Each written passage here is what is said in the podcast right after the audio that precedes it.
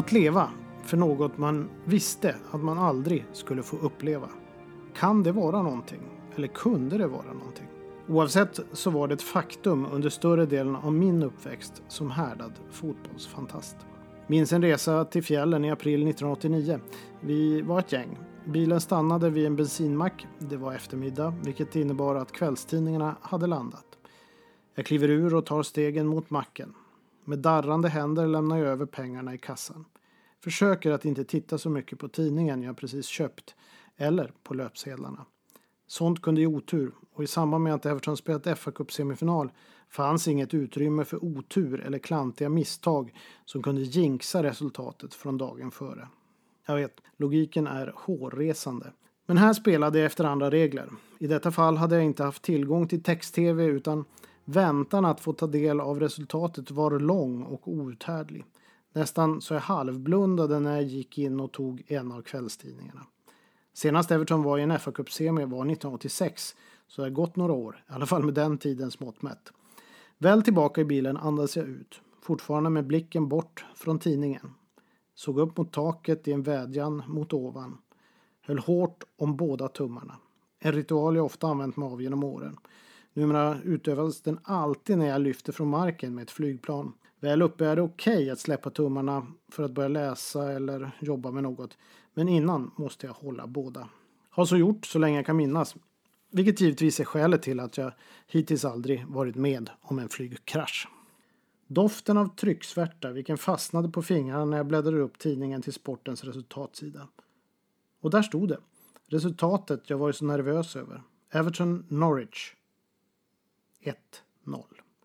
Målskytt Pat Nevin. Det nästan panikartat bultande hjärtat förvandlades till en värmepump som spred välmående i hela kroppen. Everton var klara för ännu en stor cupfinal. Den största och viktigaste matchen på året. FA-cupfinalen som också sändes i svensk tv. På den finaste scenen av alla. Det kunde inte bli bättre. Sedan körde något annat över mig. Som en ångvält. I den andra semifinalen på Hillsborough hade något fruktansvärt inträffat. Folk hade klämts ihjäl i matchen mellan Liverpool och Nottingham. Det skulle till slut handla om hela 96 Liverpool-fans som aldrig fick komma hem igen. Jag vet inte om jag då förstod vilken omfattning tragedin skulle få och hur den för evigt skulle förfölja. Inte bara Liverpool Football Club utan hela Merseyside. Men det tog, så som för Everton-spelarna, bort hela glädjen av segern i semifinalen. Ett märkligt minne. Från nervös förväntan på bristningsgränsen till total lycka och värme som sen övergick i sorg och uppgivenhet. Allt inom loppet av några minuter.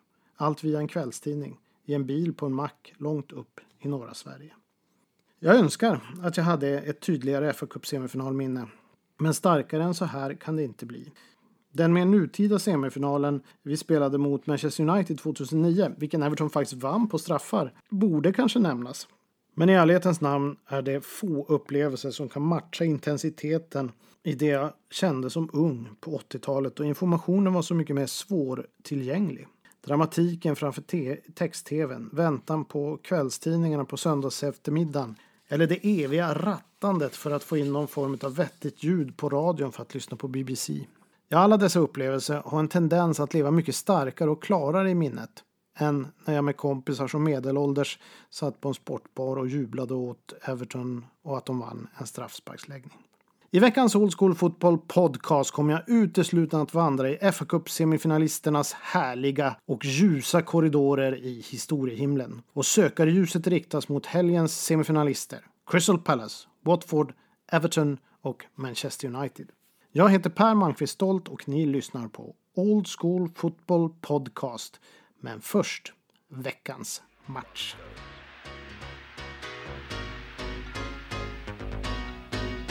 got to hold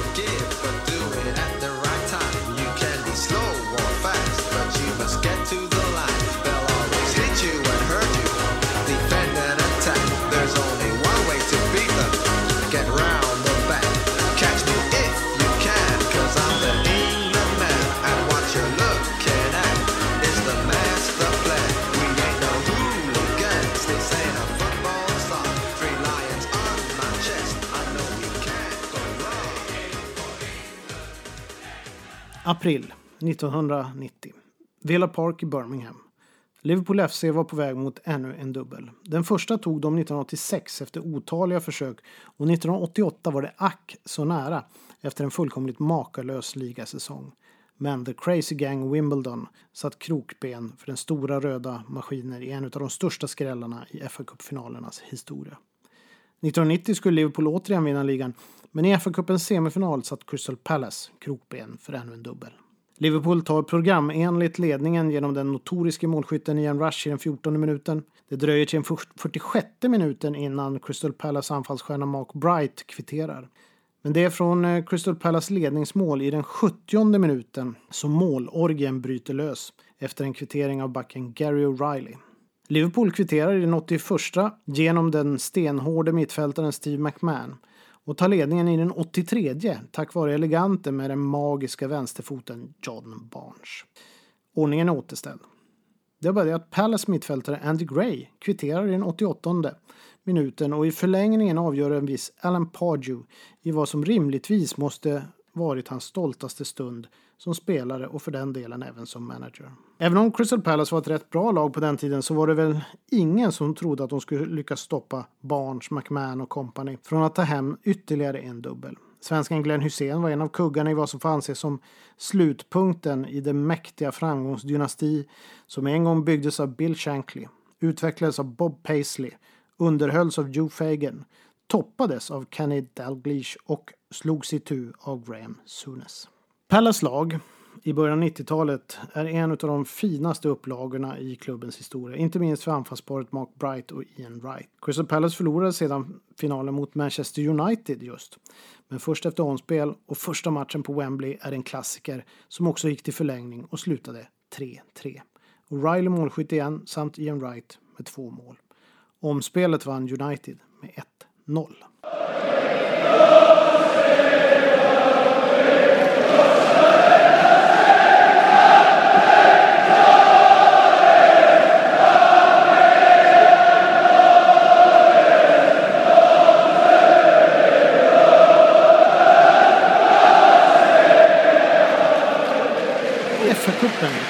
Världens äldsta fotbollsturnering. De första semifinalerna spelades 1872 och faktum är att Crystal Palace var en av lagen. Dock inte dagens Crystal Palace som såg ljuset först 1905 utan ett amatörgäng med gubbar som jobbade på den stora världsutställningen Crystal Palace. Eh, de fick också stryk mot eh, mäktiga Royal Engineers i just den här fa Cup-semin. På den tiden spelades fa Cup-finalerna eh, på eh, Crystal, på Crystal Palace och därför bildades senare Crystal Palace Football Club, alltså 1905, av ägarna till utställningsområdet just för att de ansåg att de borde ha ett lag som kunde vara med i kuppen och kanske vinna något. Tyvärr dröjde det till 1976 innan Crystal Palace nådde så pass långt som en semifinal. Och då hade Crystal Palace sedan länge slutat vara eh, stället där man spelade cupfinaler. Lite snabba fakta i övrigt. Villa Park är den arena som flest gånger varit värd för en fa Cup semifinal, hela 55 gånger. Numera spelas dock matcherna på Wembley, där den högsta publiksiffran någonsin registreras till 88 141 åskådare när Everton och Manchester United möttes 2009. Högst vinstmarginal i fa Cup semifinalernas historia ståtar Newcastle United med när man 1908 mosade Fulham med 6-0 på Anfield Road. Vinstmaskiner i semifinalerna är Old Etonians med fem semifinaler och obesegrade i samtliga. Klubben lever fortfarande i högsta välmåga men som amatörklubb då det ju handlar om gamla elever från den snobbigaste av alla privatskolor, Eton. Det var också som vassast på 1800-talet får man nog erkänna.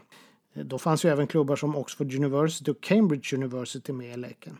Även Royal Engineers har faktiskt fyra segrar på fyra försök i FA-cupens semifinaler. I modern tid finner vi Manchester City med 8 segrar på 10 försök samt Newcastle United med 13 segrar på 17 försök. Med andra ord ska man bli rätt skraj om dessa lag står för motståndet i en fa Cup semifinal. City har många klassiska fa Cup-årgångar, främst på 20 och 30-talet och i nutid. Personligen är jag rätt förtjust i upplagan 1969 med managern Joe Mercers magiska lag. Newcastle huserade rätt friskt i början av 1900-talet och i början på 50-talet. Just på 50-talet var det centerforwarden Jackie Milburn som var den store dominanten. När det gäller loser-sidan, om man säger så, så utmärker sig Norwich, Oldham och Swifts FC på noll segrar vardera på tre försök. Swifts FC är för övrigt mest kända för en viss Charles Bambridge som gjorde 18 landskamper för England i slutet på 1800-talet. En extremt snabb vänsterytter. Men ännu värre är det nog för Nottingham Forest med bara tre segrar på 13 försök. Det var ju exempelvis den enda pokal Forest mest berömda manager genom tiderna, Brian Clough, önskade så hett men aldrig lyckades bärga. Närmast var han efter semifinalsegern 1991, men Spurs satte stopp i finalen. Dessutom var han i semifinalen 1988 och 89. Båda gångerna förlust mot Liverpool, varav den eh, senare 1989 då var Hillsborough-katastrofen. Har själv svårt att släppa bilden av en åldrad klaff som sitter och sneglar på fa Cup-pokalen.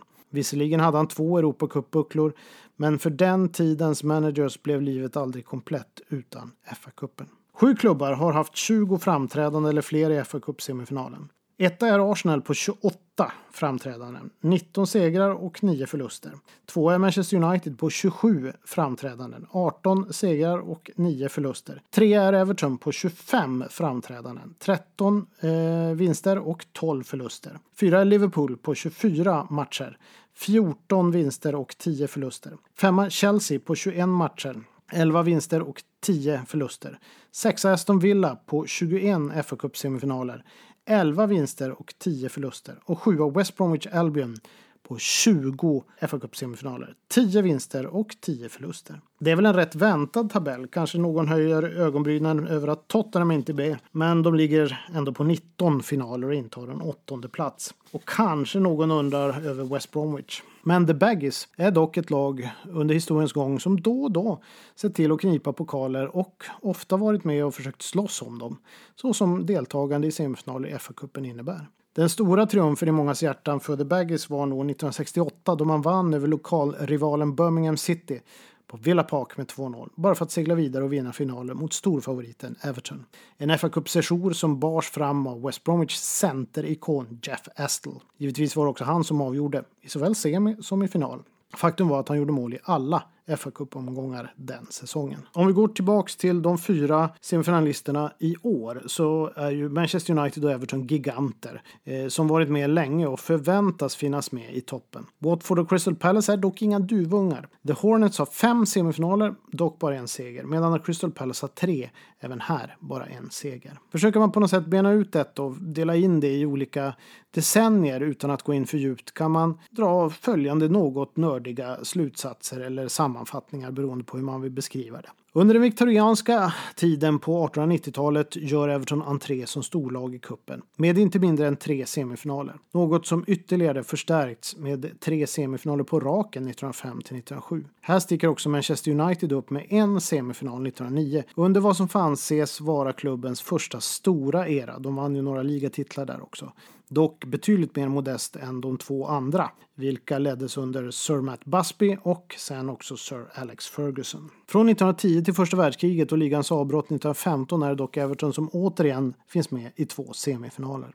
Från det viktorianska Storbritannien till första världskriget utbrott eh, etablerar sig därmed Everton som en stor klubb i FA-cupen. 20-talet är dystrare för Everton ur ett FA-cup-perspektiv. Däremot dyker United upp i semifinalen 1926, vilken man förlorar mot Manchester City. 30-talets början är dock Evertons revansch med två FA-cup-semifinaler. En mellankrigstid utan någon direkt dominans från någon av klubbarna. Men Everton hade några bra år i början av 30-talet. When I die and they lay me to rest, I'm gonna go on a piss with Georgie Bear.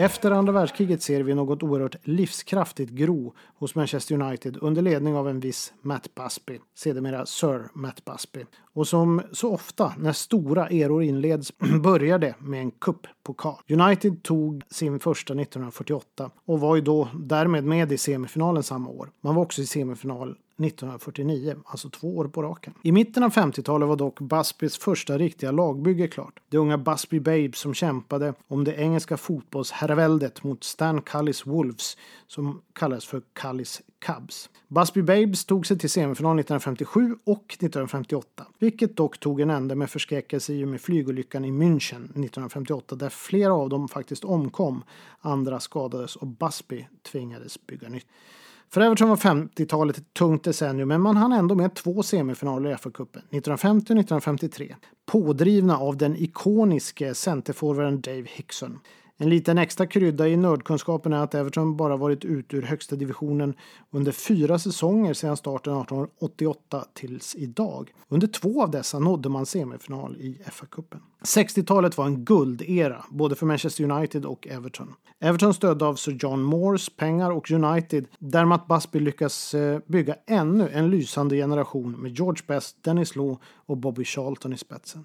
United har hela fem semifinaler under 60-talet medan Everton ståtar med tre. Vid ett tillfälle möttes de, på Burnham Park 1966. Everton vann med 1-0 efter mål av Colin Harvey och skulle sedan gå vidare och lyfta pokalen i en av de mest dramatiska finalerna någonsin. På 70-talet kliver så plötsligt Watford in i bilden för första gången. Rätt så överraskande tog man sig till semifinal såsom ett nyuppflyttat andra divisionslag. Det tog dock slut med besked mot Chelsea med 1-5. Manchester United 1968 och Everton 1970. Det var då båda lagen stod på sin absoluta topp. Därefter skulle det gå ut för, för båda klubbarna, men med undantag för FA-cupen. United spelade semifinal 1970, vilken förlorades mot mäktiga Leeds. Och man skulle sena, sedan göra ytterligare tre semifinaler under ett annars mediokert 70-tal. Man vann dessutom alla tre. Dock blev det bara en pokal 1977.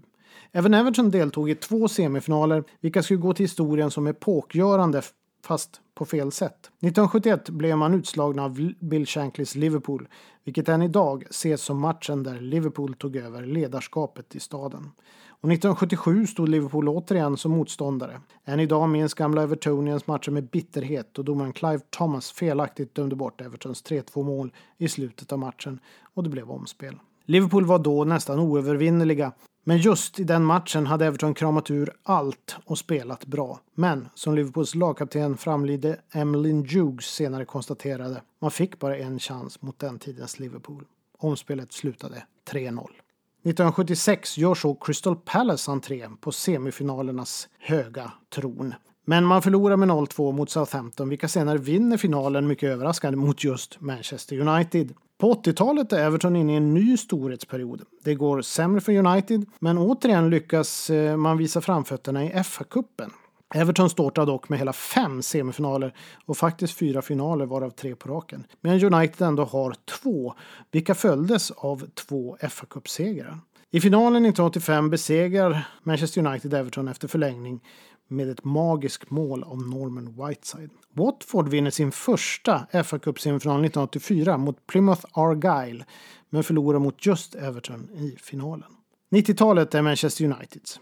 Under klubbens tredje stora och största era under Sir Alex Ferguson. Ombytta roller med Everton från decenniet före för nu är det Manchester United som har fem semifinaler. Everton lyckas bara med en, 1995. Men finalen vinner man och tar revansch eh, från 1985 mot just Manchester United. Så Everton vann mot Manchester United i den finalen. Ett Manchester United som faktiskt slog ut Crystal Palace i semifinalen samma år. Så 1995 var hela tre av de fyra Eh, semifinallagen i år med. 90-talet var för övrigt Crystal Palace bästa decennium avseende FA-cupen. Semifinal även 1990. Vilken eh, vann, så i finalen väntade, jo precis, Manchester United, vilka man pressade till omspel i en makalös 3-3 match, men räckte inte hela vägen fram i omspelet. Watfords bästa semifinalsdecennium var 2000 till 2010 med inte mindre än två semis, 2003 och 2007. Båda förlorades, en av dem 2007 mot just Manchester United, vilka fortsatte sin dominans med fyra semifinaler varav den sista var mot just Everton. The Toffees vann på straffar den gången, alltså 2009. Dock Evertons enda semifinal under det decenniet. Så är vi framme i nutid. Från 2010 har Everton och Manchester United figurerat i en semifinal vardera, varav båda blev förluster. Detta innebär att en av eh, Everton och United kommer först så långt in som 2016 med tanke på deras stolta historia på decenniet ta klivet in i en final. Crystal Palace kan nå sin andra final någonsin. Eh, kanske i en repris på finalen 1990 som de förlorade mot Manchester United. Watford kan också nå sin andra final någonsin och kan mycket väl få revansch för den förra finalen 1984 som förlorades mot just Everton. Två giganter, Manchester United och Everton, varav den ena klubben, United då, har haft tre stora eror, varav de två senare var gigantiska. Eh, United eh, var ju som bäst under Sir Matt Busby på 50 och 60-talet samt eh, Sir Alex Ferguson med start på 90-talet och fram till idag egentligen. Och så Everton som började tidigare. Man var stora redan på 1800-talet och sen löpande faktiskt hela tiden har varit med i toppen och tagit pokaler. Men har två st större eror på 60-talet samt på 80-talet. Dock inte lika stora som Manchester Uniteds två största. Everton har dock aldrig gått att räkna bort i kampen om FA-cupen oavsett om det var på 1800-talet, under drottning Victorias tid eller idag. Och så två mer historiskt orutinerade, men inga nybörjare, med revansch att utkräva. Crystal Palace och Watford. Så kom inte och säg att dramaturgin inte är intrikat, magisk och bättre än den mest dramatiska Åshöjdens historia. Old School Football i väntan på lördag. Skål på er!